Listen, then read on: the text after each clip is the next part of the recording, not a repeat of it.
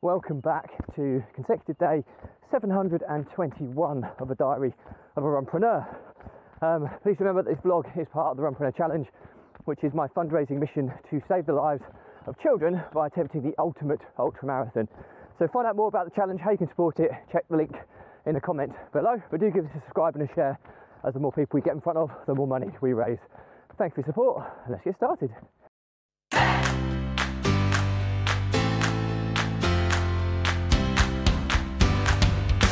So, consecutive day 721, nine days away from the two year milestone, which is uh, fast approaching, which is super cool. So, uh, Sunday evening today, I'm running again, getting close to dusk. It's quarter past eight at night. Sunset over to the right, which is beautiful, and uh, just going through some rural country roads.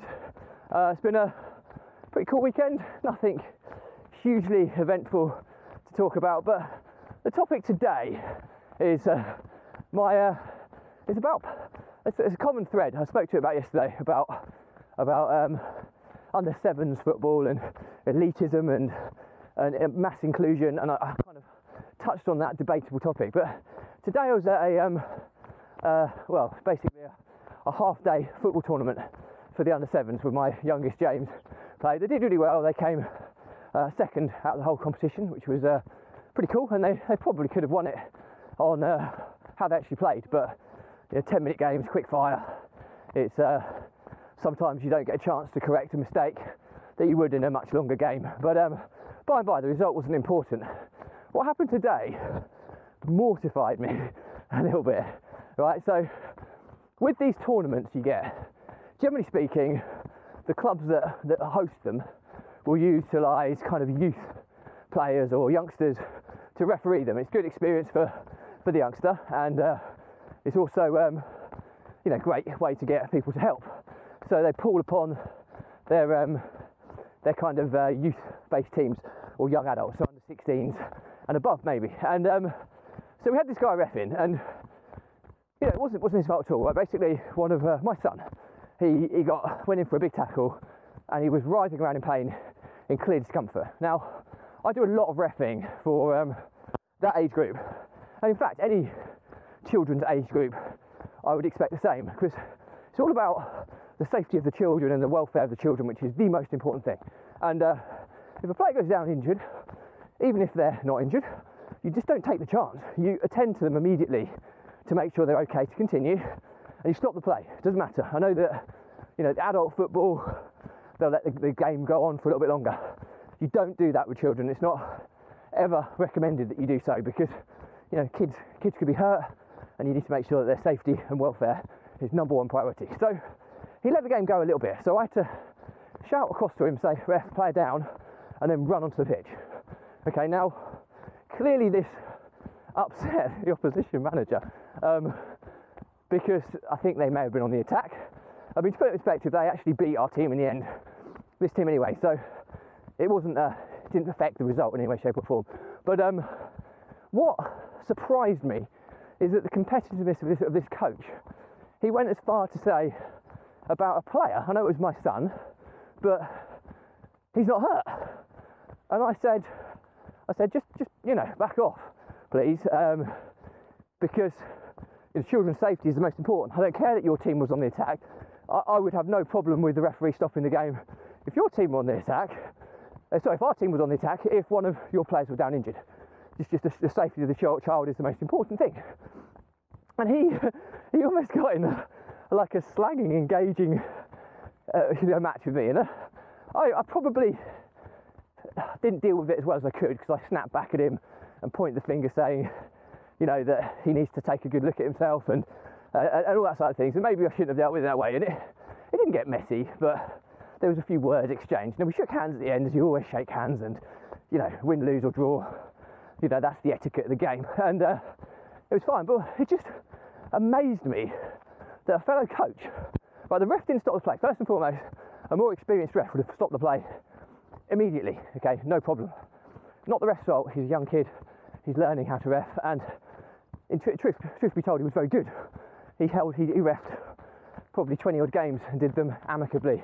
Uh, sorry, admir- admirably. Um, so nothing, no problem with the ref experience, and uh, you know that's fine.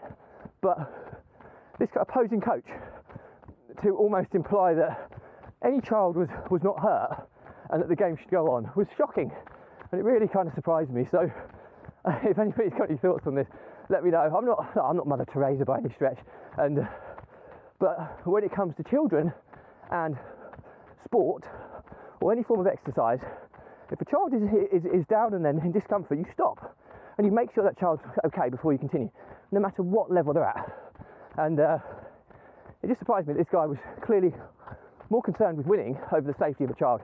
And it, it really kind of mortified me a little bit to think there are people out there who are coaching a team of they're responsible for their kids. And if that's the attitude or the mindset he has, that if a player goes down, you don't make sure they're okay. That's not that's not acceptable in my opinion. But uh, by and by, other than that, it was a really good tournament and uh, really really hot. I'm absolutely scorched. I'm pretty sunburnt, so running tonight at dusk. There's a nice cool breeze. It's still about 20 degrees, but it's not in the blaring or glaring sun sunlight, which was uh, it's pretty brutal for about four hours that we were in it this morning with no shade. But um, yeah, so other than that, this weekend, um, it's just a family weekend. We've had lots of friends over. Um, nice to see my oldest Leo socialising more, mixing. He had his first sleepover at the weekend.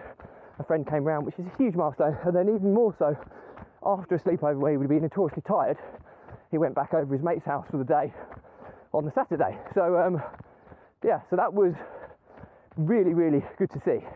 Big, big milestone. And he's a bit tired today, to be expected as he gears up for another week at school.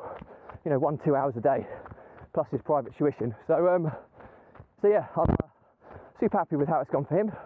And uh, the rest of my time was doing garden clearances. We've got a surprise party for my wife coming up, and uh, I need to uh, just note to uh, social media team do not publish this until after the 28th uh, of May, in case my wife does on the odd occasion watch this episode. So it's a surprise birthday party for her. Usually my episodes are about a month behind, so it shouldn't be any problem. But uh, anyway, um, so I'm clearing what can be described as about a third of an acre of jungle-like brambles and undergrowth. So I've got this uh, petrol-powered brush cutter.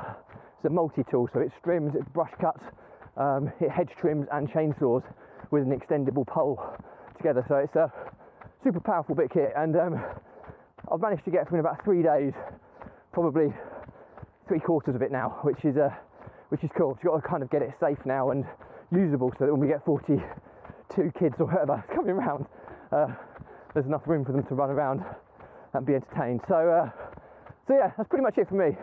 But um, yeah, good weekend. Um, gearing up for next week. I had a comment from someone actually who uh, who wants me to do weekly summary um, videos again, weekly highs and weekly lows. So I'll, I'll probably start that next week. Um, well, I'll give the highs and lows of the week that's just gone past from a business perspective because I know that some people watch me for my entrepreneurial activities. Some people run for my running philanthropic activities, and some people are probably sad enough to, to want to watch me for my personal boring private life. But I like boring and I, I love it, so there you go. But anyway, um, so I will start doing that from next week. But that's it for me today. As always, any comments, uh, drop me a line. I'll respond to everyone. Do remember that this vlog is part of the Runpreneur Challenge, which is my fundraising mission to save the lives of children by attempting the ultimate ultra marathon. Check the link in the comments below to find out more about the challenge, how you can support it. Uh, but do give it a subscribe and a share, as the more people we get in front of, the more money we raise. We've also just launched our fundraising, our sustainable fundraising campaign called Caffeine for Kevin. The idea behind it is if people can afford to donate the price of a cup of coffee just once a month, one pound, two pound, five pounds, or an amount you won't notice leaving your account. That's the sustainable part of it. And uh, because it's such a long challenge, a one pound a month subscription is worth 125 pounds to a child who needs it, which is a life-changing sum of money. A two pound a month subscription is 250 pounds. A five pound a month subscription is 625 pounds. Huge sums of money that will genuinely save the lives of children. So uh, we call it caffeine for Kevin.